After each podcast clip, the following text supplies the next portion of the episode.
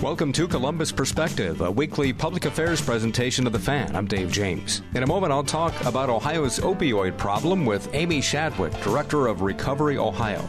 Courtesy of our sister station, WBNS 10 TV, Tracy Townsend covers a number of topics, including the wrap up of the U.S. Senate career of Ohio Republican Rob Portman, bills passed at the State House as the year winds down, and moves made by Columbus City Council on gun and tobacco regulations, as well as a discussion with Council member Elizabeth Brown, who's leaving that position to become the CEO of the Columbus YWCA. And I'll wrap up the hour talking about the holiday blues and concerns about social media with Duane Casares. He's the CEO of Directions for Youth and Families. First up on Columbus Perspective on the phone with me is Aimee Shadwick. She is the director of Recovery Ohio. How you doing? I'm good. How are you? Good. Thanks for talking to us. What is Recovery Ohio? Recovery Ohio is actually an initiative out of the governor's office. It's this executive order that the governor created when he took office. And so, really, um, what the focus of Recovery Ohio is to make sure that we're working together across all of our state agencies to address mental health in addiction when I talk about Recovery Ohio and talk about really aspirationally what we think we're trying to achieve is we want Ohio to be the most recovery friendly state and place to live. So if you are someone with a mental illness and substance use disorder, or you're a family member with someone who has those diseases, or you even care about someone who suffers from those diseases. We want Ohio to be the place that that you live and and get the treatment and get the support that you need. What is the uh, current situation with the opioid epidemic in Ohio? Unfortunately, um, as we look at the opioid epidemic and just broadly the addiction crisis in Ohio and really nationally, um, we do continue to see an increase of overdose deaths um, in our state and really across the country. And that's really not attributed to increased drug use. It's actually attributed to um, the increased lethality or deadliness of the drug supply. So more and more we're seeing fentanyl um, in our drug supply, and in fact, over 80% of the overdose deaths in Ohio um, involve fentanyl. So it's a really, really deadly uh, substance, and unfortunately, that leads to us losing um, more Ohioans to overdoses. You know, it's frightening to think about how much worse this would be without naloxone or uh, Narcan. Yeah, it really is. And we're really proud of the efforts that we have in the state around um, naloxone. Actually, just recently, we um, launched a new website that actually streamlines the process of getting naloxone. So, for those of, of the listeners who may not be familiar with naloxone, it's actually a, a drug that can be administered through the nose if someone is experiencing or you think they may be experiencing an overdose, and it actually um, kicks them into withdrawal and um, basically really uh, brings them back to life. And so having that life saving drug um, available is really, really important. So we created a website. It's naloxone.ohio.gov to streamline the process, regardless of if you're a community member or you're an organization, a law enforcement organization. We want to make sure that people have an easy way to request and get naloxone um, in their communities to ultimately save more lives. Talking with Aimee Shadwick, she's the director of Recovery Ohio. I think uh, the number of uh, overdose deaths in Ohio it's about four thousand per year or so. Is that about right? Yeah, I I think um, unfortunately the most recent stat I've seen is is just over five thousand from 2021. But yeah, I mean you know it's a it's a high number and too many people um, that we're losing.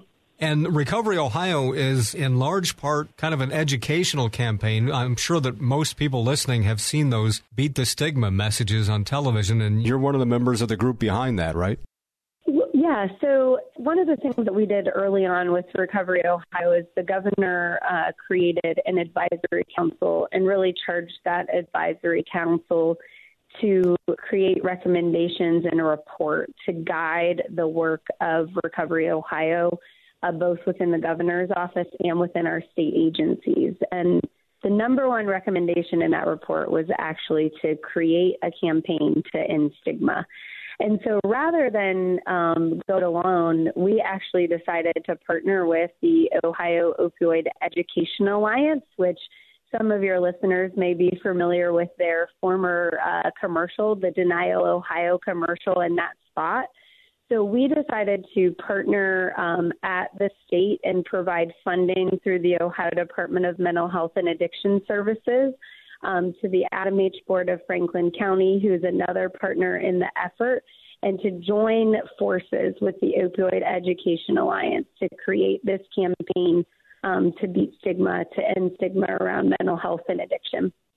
And I guess one of the main driving reasons for that is that if people are already facing the difficulties of, of an opioid addiction, and if they're marginalized in society, then some of the underlying conditions that may have led to those problems are only going to get worse, and it's going to make it even more difficult for them to recover.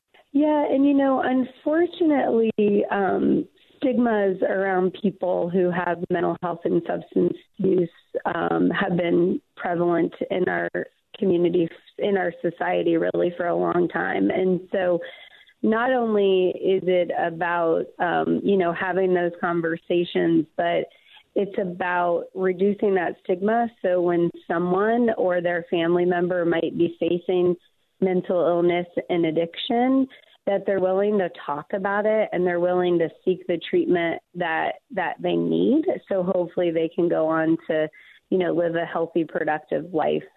Certainly we know if folks don't feel like they can talk about those diseases they're less likely to enter treatment or it takes them longer. And so just like a physical health condition we'd we'd rather see someone go to their primary care physician and and you know start to talk about some of the things that maybe you have high blood pressure maybe you have high blood you know high cholesterol and address it at that point rather than waiting until you show up at the emergency room with a heart attack. So that's really the same idea with the disease of addiction. You know let's start start talking about it early. Let's intervene early and engage in treatment and and get those resources and supports in place rather than waiting until you're really at a crisis point and some of the phrasing has been changing, or there's been an effort to change it. I notice uh, that you and others that I talk with in the field uh, routinely now, without any hesitation, can use words like substance use disorder instead of calling someone an addict. Things like that. I mean, it, it may seem subtle to somebody who's not listening carefully, but that's just the tip of the iceberg of the kinds of changes that are being done. Yeah. Yeah, absolutely. So we've we've made a big focus on changing the language and really using what we call person first language. So focusing on the person um, and not leading with the disease. So when we talk about a person with a substance use disorder, right, still focusing on the person.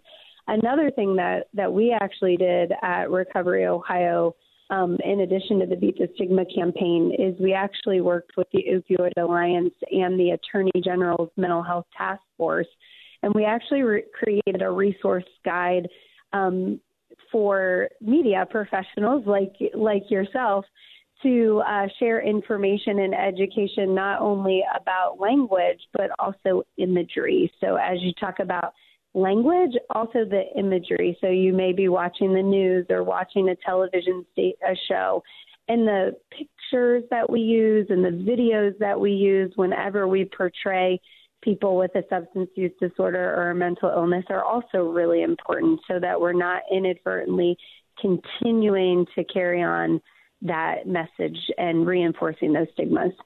Talking with Aimee Shadwick, Director of Recovery Ohio.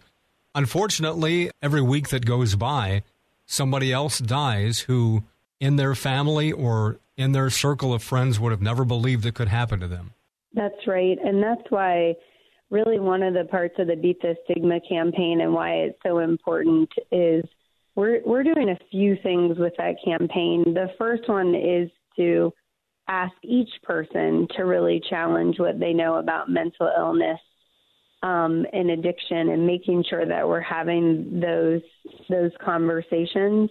But another really, really important part of the Beat the Stigma campaign and really the conversations that we're hoping it will elicit is really, really that underlying thematic of treating people with respect and empathy and not judgment because everyone has a story that you might not know about. There's always more to the story. And for all of those folks that, you know, lose a loved one and, and folks may have those stigmas and prevent from having those conversations, it's just really, really important that we start to change that culture and making sure that we're that we are treating people with respect and empathy and not continuing that judgment judgment and stigma whenever a family may also be suffering from a loss.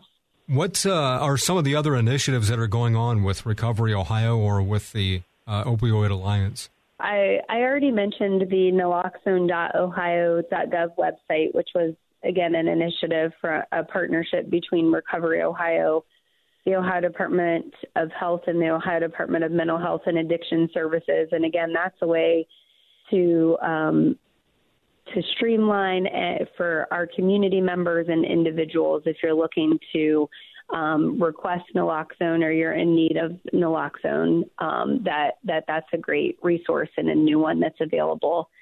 Another one that um, I I'm particularly proud of proud to talk about and think it's a really innovative approach whenever we think about how to tackle and, and educate about addiction, and that's the Recovery Within Reach campaign.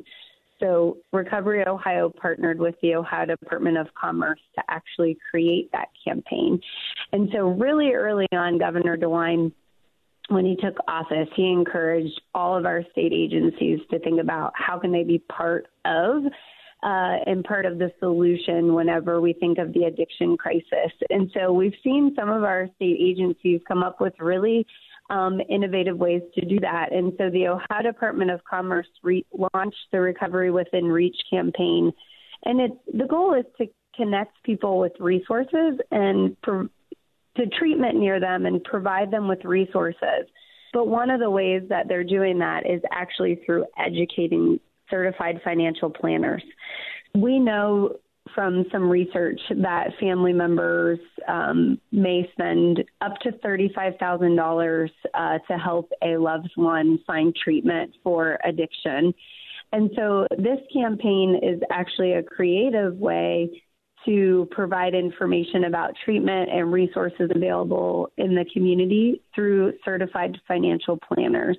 So we want to make sure that certified financial planners know about their resources and the other options that are available for someone to engage in treatment. So hopefully someone doesn't have to use their investments or their retirement accounts to help pay for a loved one treat loved one's treatment, but rather use some of the resources that are already available in the local communities. That's great. What about in terms of uh, facilities that can help those who are trying to recover? Do, do we have enough of those in Ohio, or are there more coming online?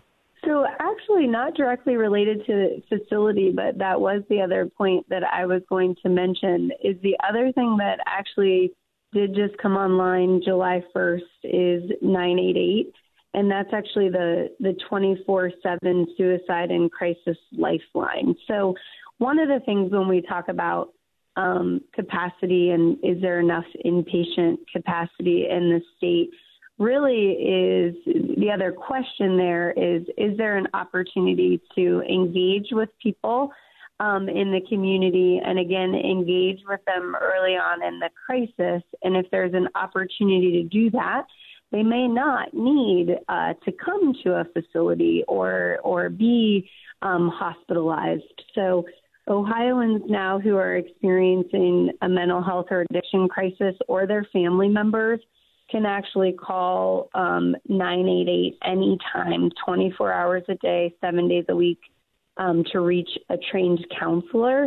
And then again, if there's a need for that person, then to you know, go at, from outside of their home or outside of the community, the 988 trained counselors have the resources in those local communities to be able to get that person to the care that they need immediately. That's outstanding. Uh, talking with Aimee Shadwick, she's the director of Recovery Ohio. It seems like the opioid addiction crisis has become more of a street themed situation of late, and yet prescription drugs played a part in this. They did. So, you know, really early on, it, it did start with prescription drugs and, and that. Um, those prescription pain medication and and then we really saw it evolve to um, heroin and and now we really are seeing um, fentanyl. In fact um, there are very few deaths now in Ohio overdose deaths that include heroin. It, it predominantly is fentanyl now. And so when we think about you know recovery Ohio and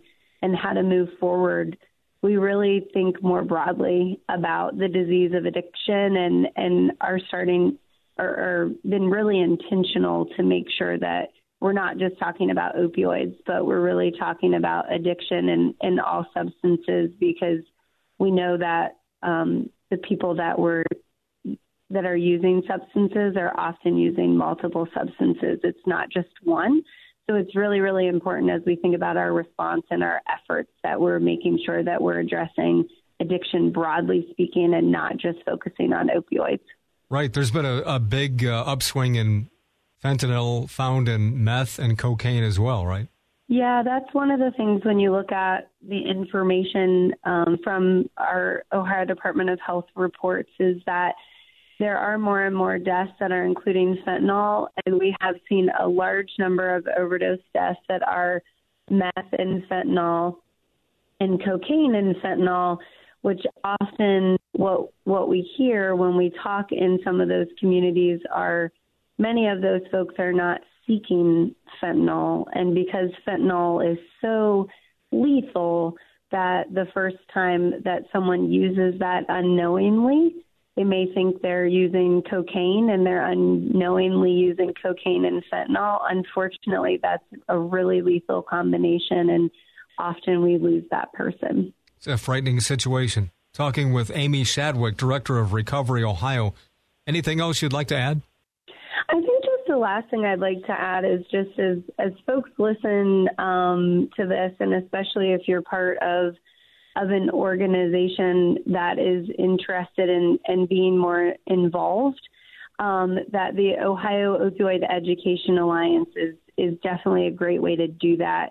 The Alliance actually has over a hundred businesses and organizations that are really all working to to end the stigma, and it's a really impar- important part of our relationship with the alliance and, and the governor. So we want to make sure that folks know that the alliance exists. We're not aware of any coalition like this across uh, anywhere else in the country. And so, if folks want to learn more or want to become a part of the alliance, uh, you, they can go to the beatthestigma.org website, which has more information about the campaign and then also the the alliance. Because I know that those partners are really important to us at the state and really what helps make the message move forward so that folks can um, beat the stigma. And Aimee, if there's a family out there in crisis, what are the important contact numbers or websites to know? Yeah.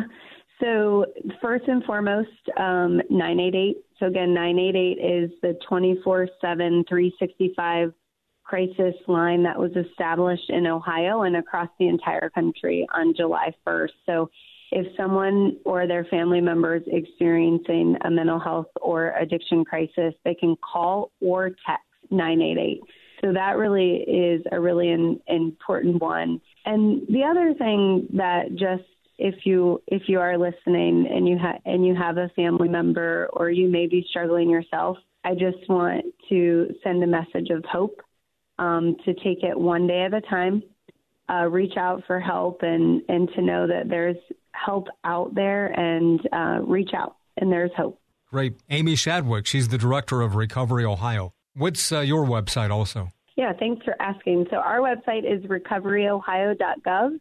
So many of the um, things that I shared today about the recovery within reach the naloxone.ohio.gov website, also the, the Beat the Stigma campaign, Um, we have multiple resources on our website, so it'd be another great tool um, for your listeners to have handy if they ever want to look and find resources for mental health and addiction. Okay, good to talk with you, Aimee, and thanks for all the information. Yeah, I, we appreciate it, Dave. Thank you for um, inviting and making this important topic um, one that your listeners can learn more about.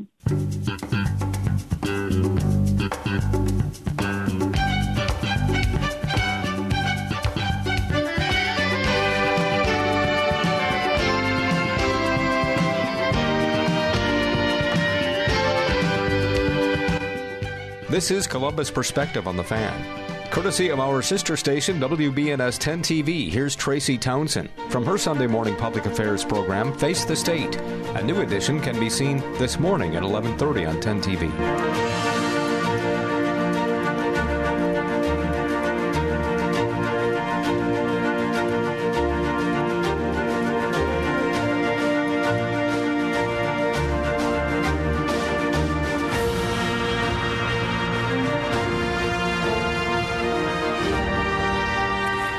Morning and thank you for joining us here on Face the State. I'm Tracy Townsend. We start with a goodbye message from U.S. Senator Rob Portman. After more than three decades of public service, including in both chambers of Congress, Portman will retire at the end of the year. He was first elected to the Senate in 2010. He was born in Cincinnati and lives there with his wife.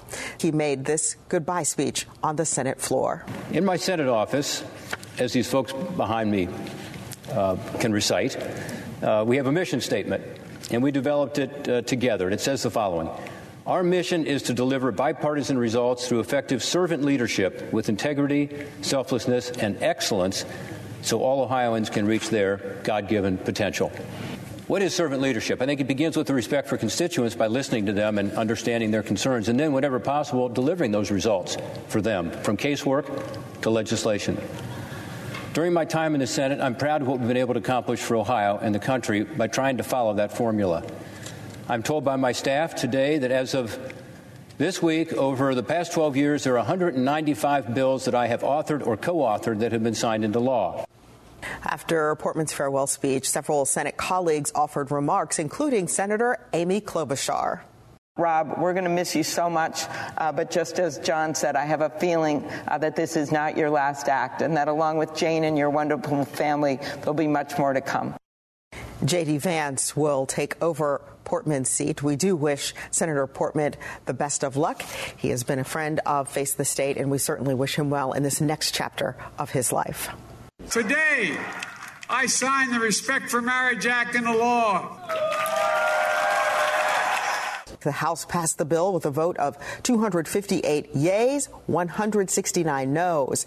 Every Democrat voted in favor of the bill, along with 39 Republicans. Four Ohio Republican lawmakers are in that group Mike Carey, Anthony Gonzalez, David Joyce, and Michael Turner. The Senate passed it last month. Senator Sherrod Brown says this is a huge victory. Even though, you know, a third of the members of Congress uh, voted against it, I don't understand why anybody says that that people can't marry the person they love. I don't I don't care who they are. If they want to establish a legal relationship, more power to them. It brings more stability and happiness to our society.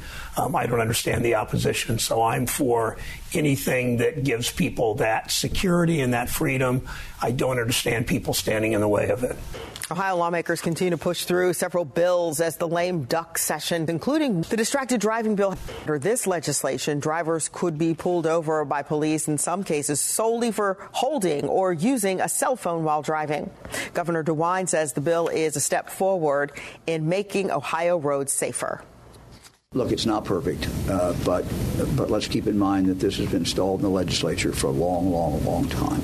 So you know, I, am I'm, I'm someone uh, who, who's always uh, willing to uh, uh, you know to take a, a victory and uh, get started down a pathway. Um, you know, I think it's good.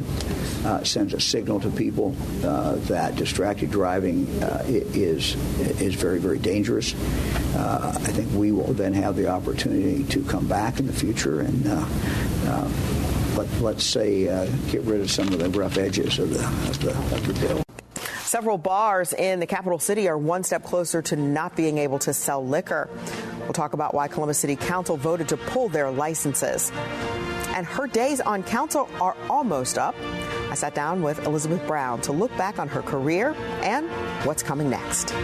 Columbus Perspective is a public affairs presentation of WBNS Radio. The opinions expressed on this program are those of its guests and do not necessarily reflect those of WBNS Radio, its staff, management, or sponsors. Need to visit the Ohio BMV? Go online first. It could save you a trip. It's now easier and more convenient than ever to get what you need from the BMV online. Need to renew your driver's license? Renew online. And if you need to renew your vehicle registration, visit one of our new BMV Express kiosks or go online. If you do need to visit a BMV agency, use the Get in Line online tool, also found on the website to save your spot and minimize your time waiting. For more services available online, check out bmv.ohio.gov.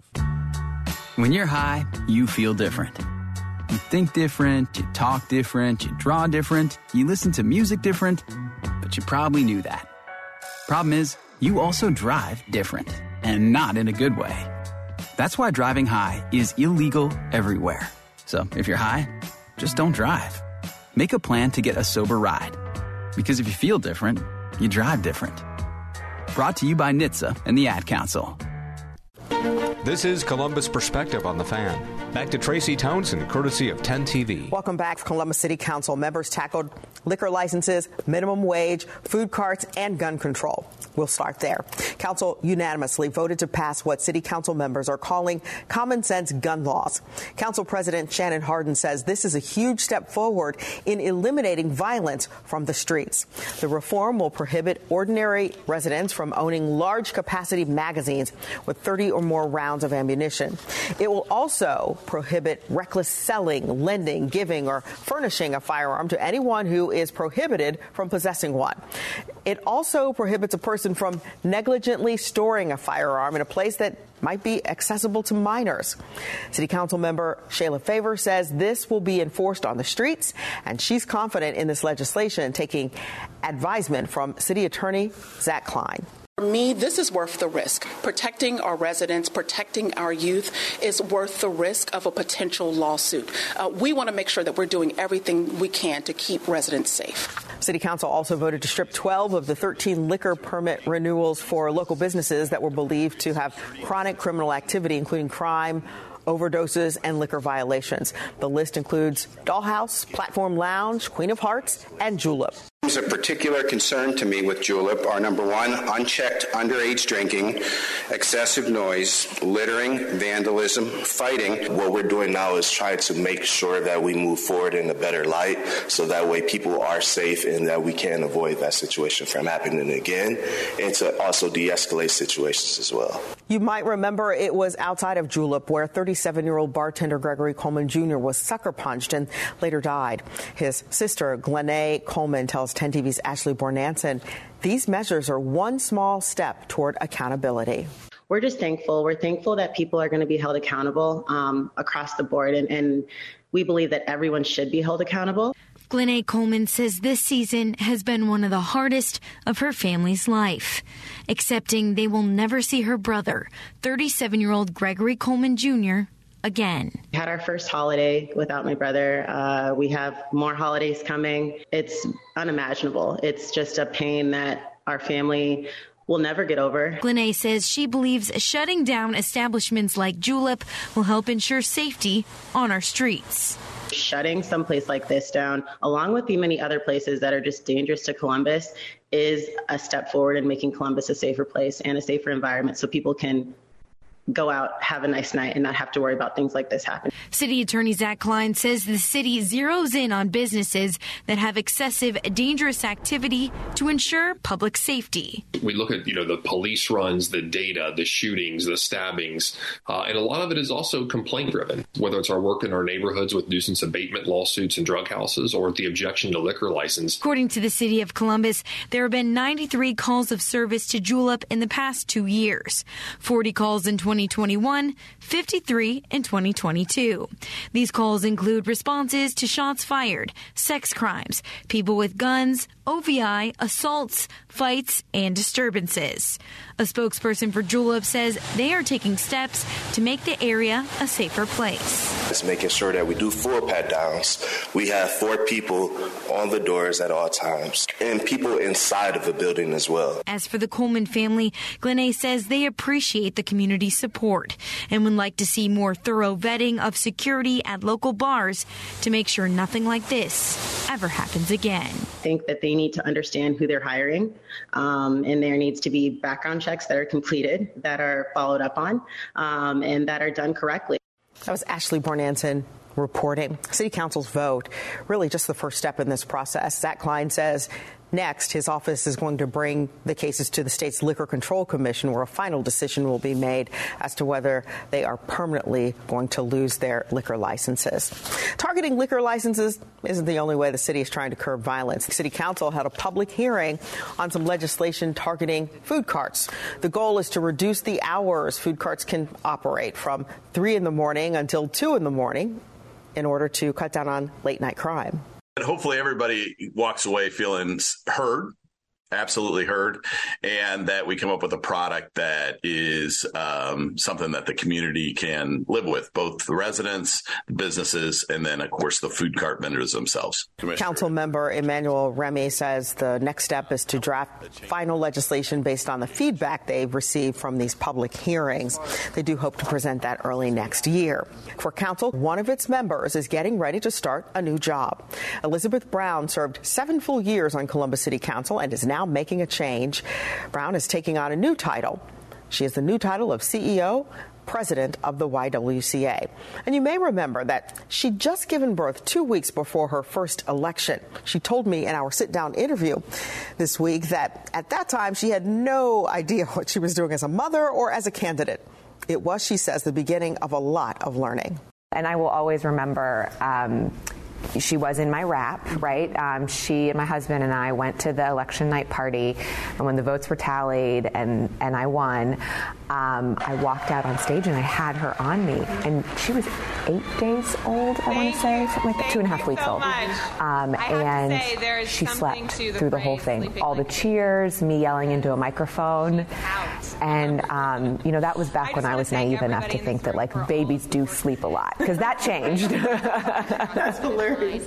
So um, when you think back to that the night that you won, um, how would you describe your tenure on Columbus City Council?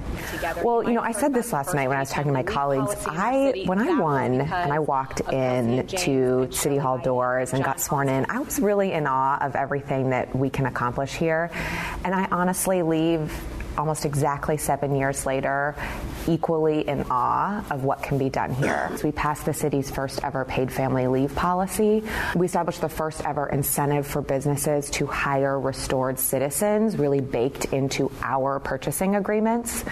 Um, we also established um, the first ever living wage for um, job creation projects that the city pursues. So at the time it was $15 an hour.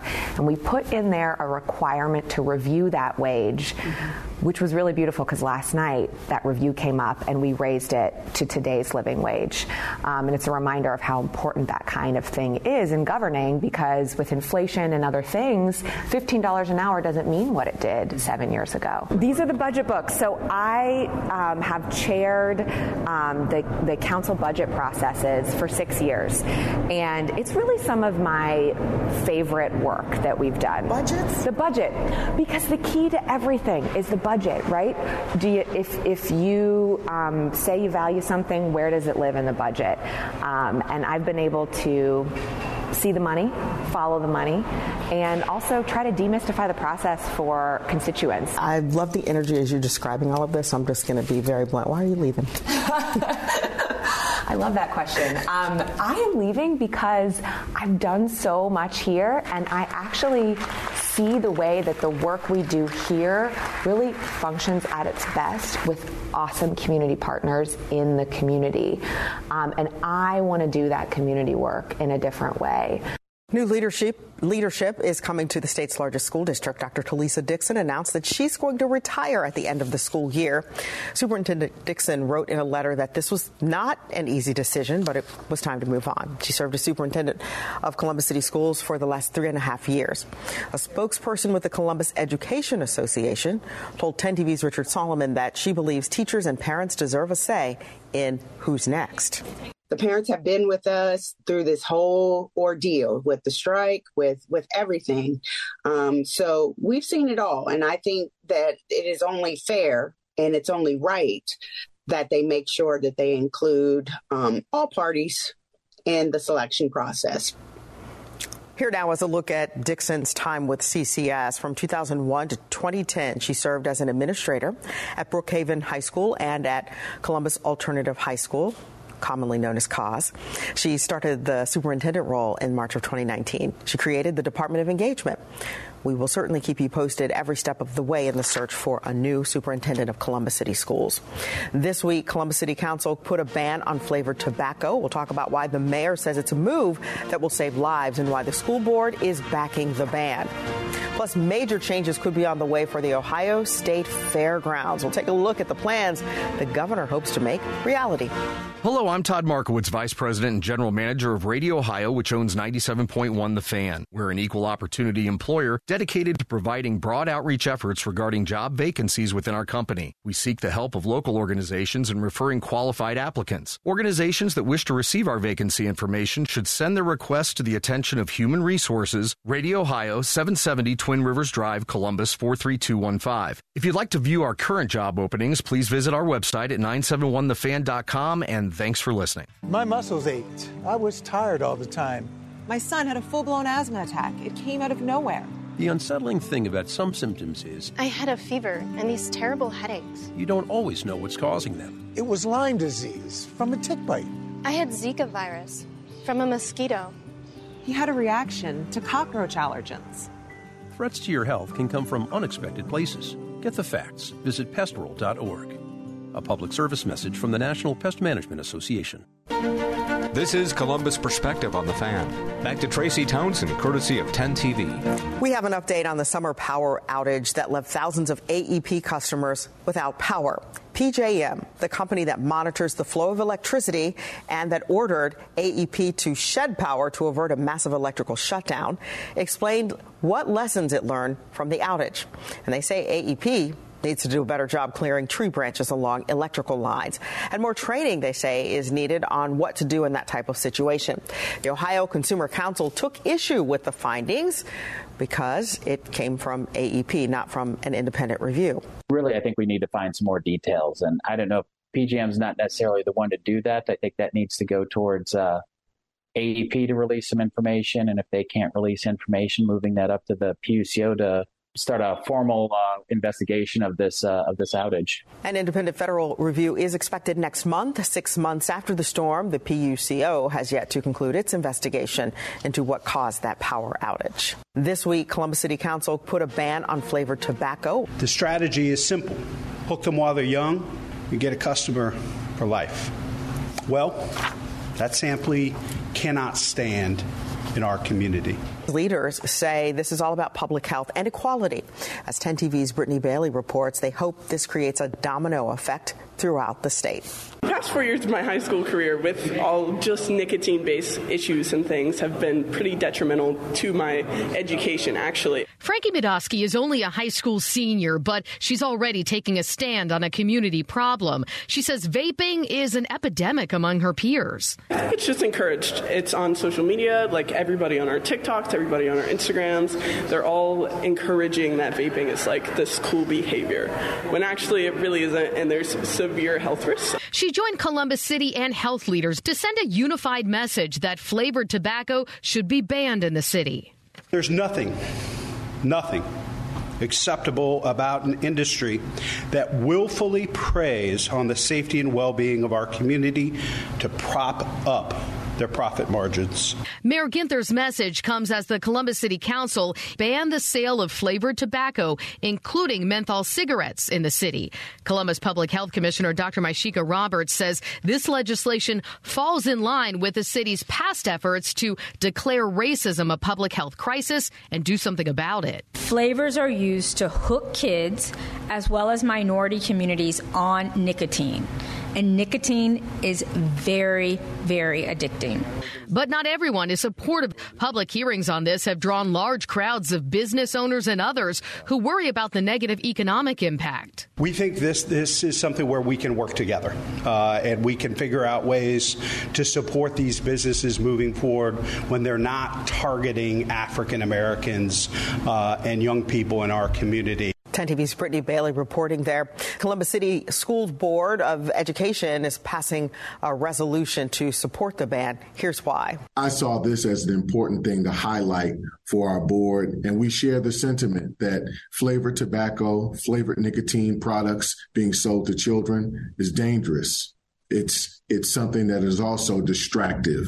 It's something that disrupts not only their lives, health wise or otherwise, but also in the academic space. The capital city is pushing to put nature first, and a well known face is leading that charge. The Rapid Five collaboration includes MORPC, the Urban Land Institute of Columbus, and Franklin County Parks. The founding board of directors met for the first time. The board is made up of 16 people representing the community from art, real estate, design, and more and they are led by Dr. Amy Acton with this next generation that is so so interested in being outdoors so interested in both the adventure side of it but also the peace of mind it brings science has been done that shows that states of awe and wonder are actually something that's incredible for our mental health. And I know for myself, you know, going places like Chestnut Ridge, this little undiscovered park, being out there for half an hour, just I, I can feel everything change for me. And we want all of our citizens to have access to that. What's beautiful about our waterways is they are within a mile's reach of every neighborhood, every neighborhood. And before long, we've already had Appalachia wanting to connect up to Franklin County. Delaware is naming some of their new park systems Rapid Five. So we realize that we have an opportunity to create a park system that reaches this entire region, over 4 million people. The founding board will officially convene in March of 2023. The governor has big plans for the state fairgrounds. Governor DeWine's plan includes changes that he says aren't set in stone. The proposal includes putting a town square on the grounds, renovating and demolishing existing buildings, adding parking garages, and installing a new entertainment pavilion. We have to look at this fair as something for all Ohioans. Every single Ohioan should be able to walk on the state fairgrounds and find something that they really love and get excited about and are inspired by. These changes would happen during the course of several years, and funding not quite locked in just yet.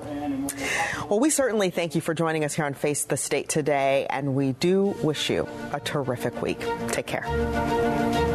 That's again Tracy Townsend, courtesy of our sister station, WBNS 10 TV, from their Sunday morning public affairs program, Face the State. A new edition can be seen this morning at 11:30 on 10 TV. So many times, the lack of basic needs gets in the way of our students. Neighborhood Bridges, a local nonprofit, has developed a way to get school kids basic necessities. Visit neighborhoodbridges.org to make a difference in our student lives. Find your community and subscribe.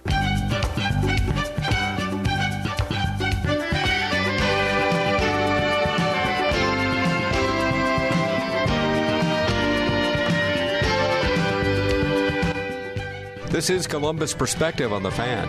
Hi, this is Dave James, and on the phone with me is Duane Casares. He is the CEO and has been for almost as long as Jack Nicholson was the caretaker at the Overlook Hotel. you need some help. it's Duane Casares. He's the CEO of Directions for Youth and Families. How you doing, Duane? Um, I was better until this call started. Now you're concerning me. uh, I'm doing good, Dave. How are you? I'm good. Tell us about Directions for Youth and Families.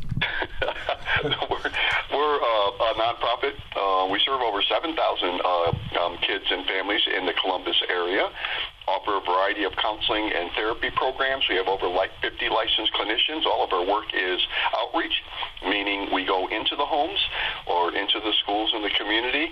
Um, this eliminates barriers of transportation and child care for doing office-based treatment. We also have two after-school centers, which have homework help, leadership development, uh, music, uh, dance, art, um, all kinds of activities for uh, kids to be involved in. And how long have you been there? Not just as the CEO, but even before that. Um, I have been here since 1990. Wow, this has a, been a long journey. So uh, yeah, uh, it's been quite a while. We've, yeah. uh, I think when I started here, we had 32 staff, and now we have like about 120. Um, so. Um, I was the first master's licensed clinician ever hired, um, and now we have uh, a lot. So it's been great. And it's uh, it's really something too because uh, the city of Columbus, the metro area, or just Franklin County, has grown similarly. You know, you're talking about four times the size. Your agency and probably the city is like that, or the the metro area has done that as well. Yeah, and it continues to grow, and um, at, at, at really kind of an alarming rate when you consider the housing situation that we already have that is somewhat challenging. Um, and now with Intel coming in and an influx of other people, um, you know, it, Columbus is the one city in Ohio that just keeps growing, even when other cities start to uh, uh, decrease in population. So we will have many challenges as we move forward. We were going to talk today a little bit about the holiday season, but not necessarily the jingle bells and the joy of it, but the way that it can be uh, kind of a downer for some people. Yeah, you know, it's like, you, like the holiday blues. It's a, um, you know, it's, it's really kind of tough, I think, for some individuals, and it can be for a lot of different reasons. Now, some of it is because um, people are a little bit more isolated. Uh, I don't think some people have come out of even some of the uh, uh, isolation that we had during uh, the um, beginning stages or the hard stages of the pandemic. It can be because this is the first holiday that you're going to spend with family and you lost somebody this past year. So um, that absence will certainly uh, be noted. Um, it can be tough even, uh, and, and I, I know this from a, a personal account, um, you know, as, as our parents are aging and, and uh, you know, some of them are, are losing some of their faculties, so that even becomes a challenge and, and uh, things that you have to address and, um, and deal with and confront um, that you may not normally have to because you don't always have people, these folks in your face so, uh, or around you. Um, so uh, although these times can be great times of celebration, um, it can be very, very difficult in some individuals. You know, in the past, I remember you've talked about how if uh, if a family has lost a member in the last year, that maybe even putting a, an empty place at the table for them might help. And and I used to think, boy, that almost sounds creepy, but but I can see how that would help uh, a lot of people. Yeah, for some people, it's just honoring the person. It's it's letting them know um, that you know we, we haven't forgotten you. Um, but you know that you bring up a good point. What's going to work for one person, Dave, may not work for the others. You know that that's the toughest part about being in mental health. There isn't one journey to healing. Um, everybody has different paths. You know, when we talk about the five stages of grief, um, nobody advances in those stages in the order they are um, from from person to person at all times. This is they're more of a guide uh, potential areas. Um, but everybody's journey is different. You know, we're all individuals and we respond to things differently, um, and, and, we will react to things differently. So, um, you know, in therapy, we have individualized service plans because we have to tailor everything to that individual, and, and part of that is their cognitive functioning. Um, part of that is their emotional well-being. You know, part of that is you know where they where they are um, behaviorally and and, um, and from a self-discipline standpoint. Um, and, and you know, even some of it is even where they are spiritually. So um, everybody is different, and people will respond to things differently. I think the important thing is to you know discuss this with other family members before you just jump in and do something that um, may actually uh, uh, not sit well with other people. And I guess because everybody does go through different stages and maybe even back and forth during the course of the grieving, maybe the, that first Christmas that folks are going to have without that loved one or a family member can present itself rather than being a time of dread as the time that the healing really begins. Yeah, it really can be. It can be a time of celebration can be a time to, to take a moment for everybody to share something fun or the funniest story or, or uh, something like that. So it's very, it can be a very, very joyful event. I'll tell you one of the things that I get concerned about because we're going to probably start seeing these things is you know with all the social media people will start to post things like oh this is the first christmas without so and so or oh this is the first you know holidays without um, so and so this is the first time we're going to enter the new year without so and so sometimes that's concerning to us. I think those of us in the mental health field when we look at uh, people searching for validation on social media um, that's just not the healthiest thing. Although some people use it to like say look i haven't forgotten them. Look i haven't this. And, and I, I don't we don't know that how healthy that really is. Um, if things promote healing, that's great. Um, but to seek validation uh, um, and, and, a sense of belonging uh, through social media is, is, is not the healthiest alternative uh, or path to take. You know, the validation thing is so interesting to me because I really find it hard to believe that there would be anybody out there who has used Facebook who has not enjoyed having something that they posted being liked. I mean, it is, you know, you're somebody's scratching your back. So, right. and yet that's very problematic at the same time. Yeah, I think that that can be okay if it's done occasionally. But we all know people who post things on a very, very regular basis because that's what they need. Um, and when you start, and when it becomes a need, um, quite frankly, that then is a dysfunctional need and using social media to meet your dysfunctional needs is unhealthy and it's not appropriate. There must just be uh, an awful lot of studies going on about because I mean this has really changed society. Oh, definitely, it, it has greatly changed. I mean, it's changed in many different realms, not only just for validation, but you're looking for validation, and, and particularly with younger people, they could use this as an opportunity to exploit you and bully you. Um, so it has the opposite effect. Talking with Duane Casares, he's the CEO of Directions for Youth and Families. The high profile people used to be people like LeBron James, and he still is, but now we're getting some of these CEOs and, and some of the world's richest people who are involved in this stuff, and it's just and, and the politics. It's just a big mess. Well, the danger with that is that they start uh, directing the narrative, um, and that narrative can be based on their belief system um, and their truths, not necessarily the truth, but their truth. Um, and when you start to present that as the truth, um, that can be very, very dangerous. I think I remember reading years ago that Facebook was planning to take the like function off, uh, and then I don't know whatever happened to that. It just never happened.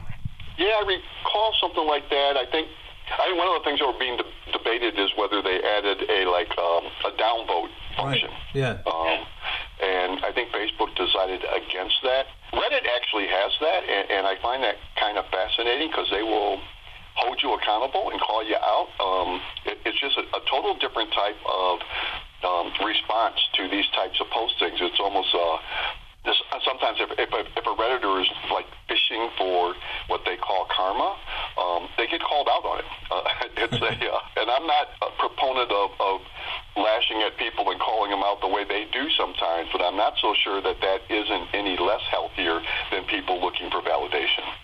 You mentioned, uh, you know, the bullying that takes place in social media, and that once in a while we hear about kids that are that are committing suicide over this stuff. It's just completely destroying their lives.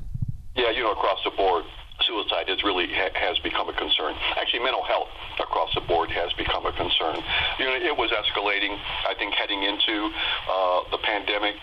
Then as things started opening up, I think we're just seeing more of it.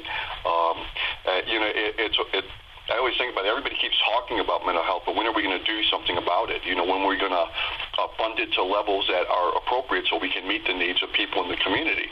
Um, and, and mental health doesn't know income levels. It doesn't know, you know, communities. It doesn't know suburbs versus city versus, you know, rural everybody uh, can, can end up suffering uh, from some type of mental health issues, and they need to be addressed. And right now, it's very, very tough because there is um, really not enough mental health workers to fill all the positions that are available. Um, everybody has wait lists. Um, so even though you may finally have the courage to step forward, and I do believe anybody who tries to get treatment is a person of courage. Um, to take that step forward uh, is a very scary thing but it's half of the process.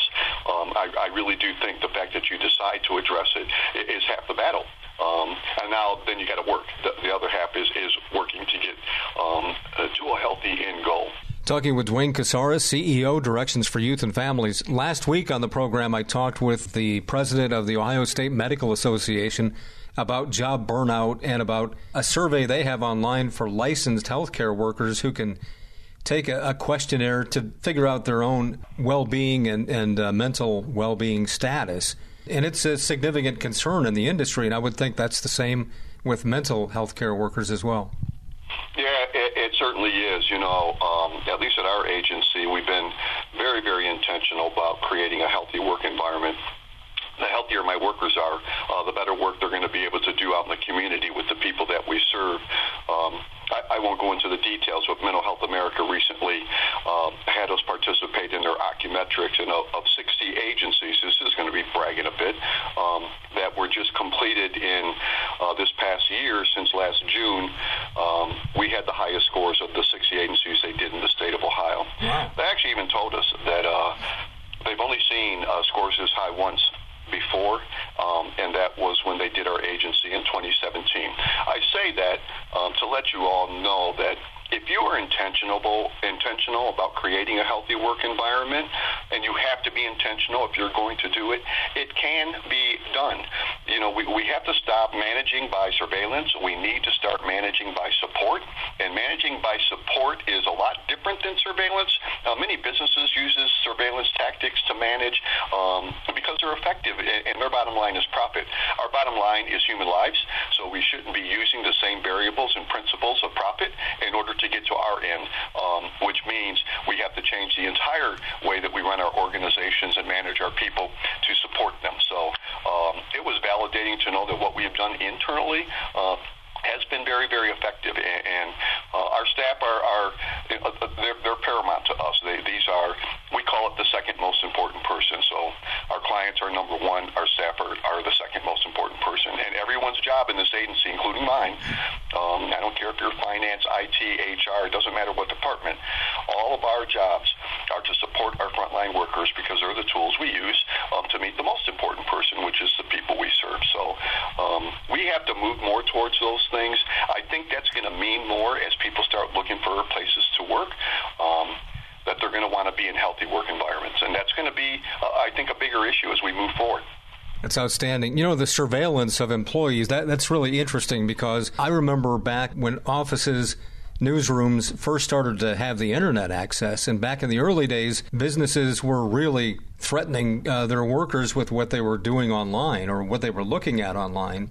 And when you're a news reporter and you're dealing with stories that involve crime and you're doing some searching on the internet, you're liable to be looking for things that, you know, you normally might not be looking for, you know.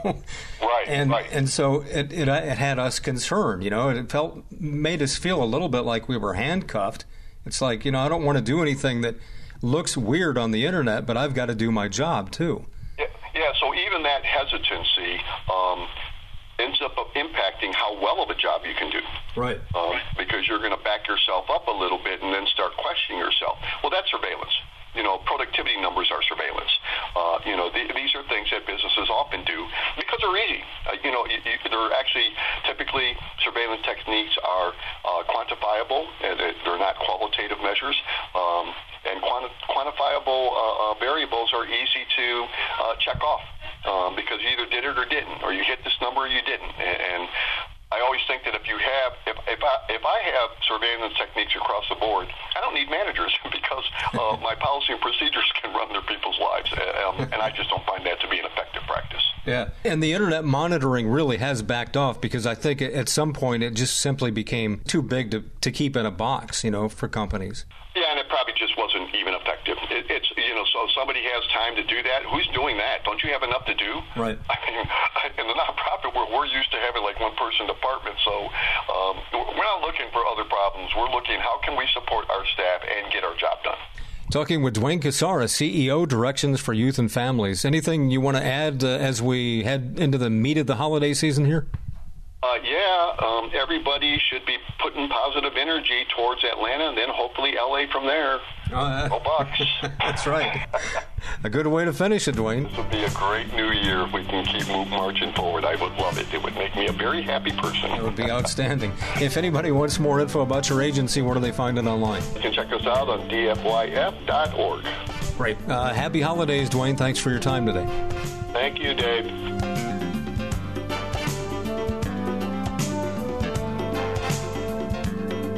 This has been Columbus Perspective, a weekly public affairs presentation to the fan, heard each Sunday morning at 6 on WBNS AM, that's 1460 ESPN Columbus, and Sunday morning at 7 on WBNS FM. Sports Radio 97.1 The Fan.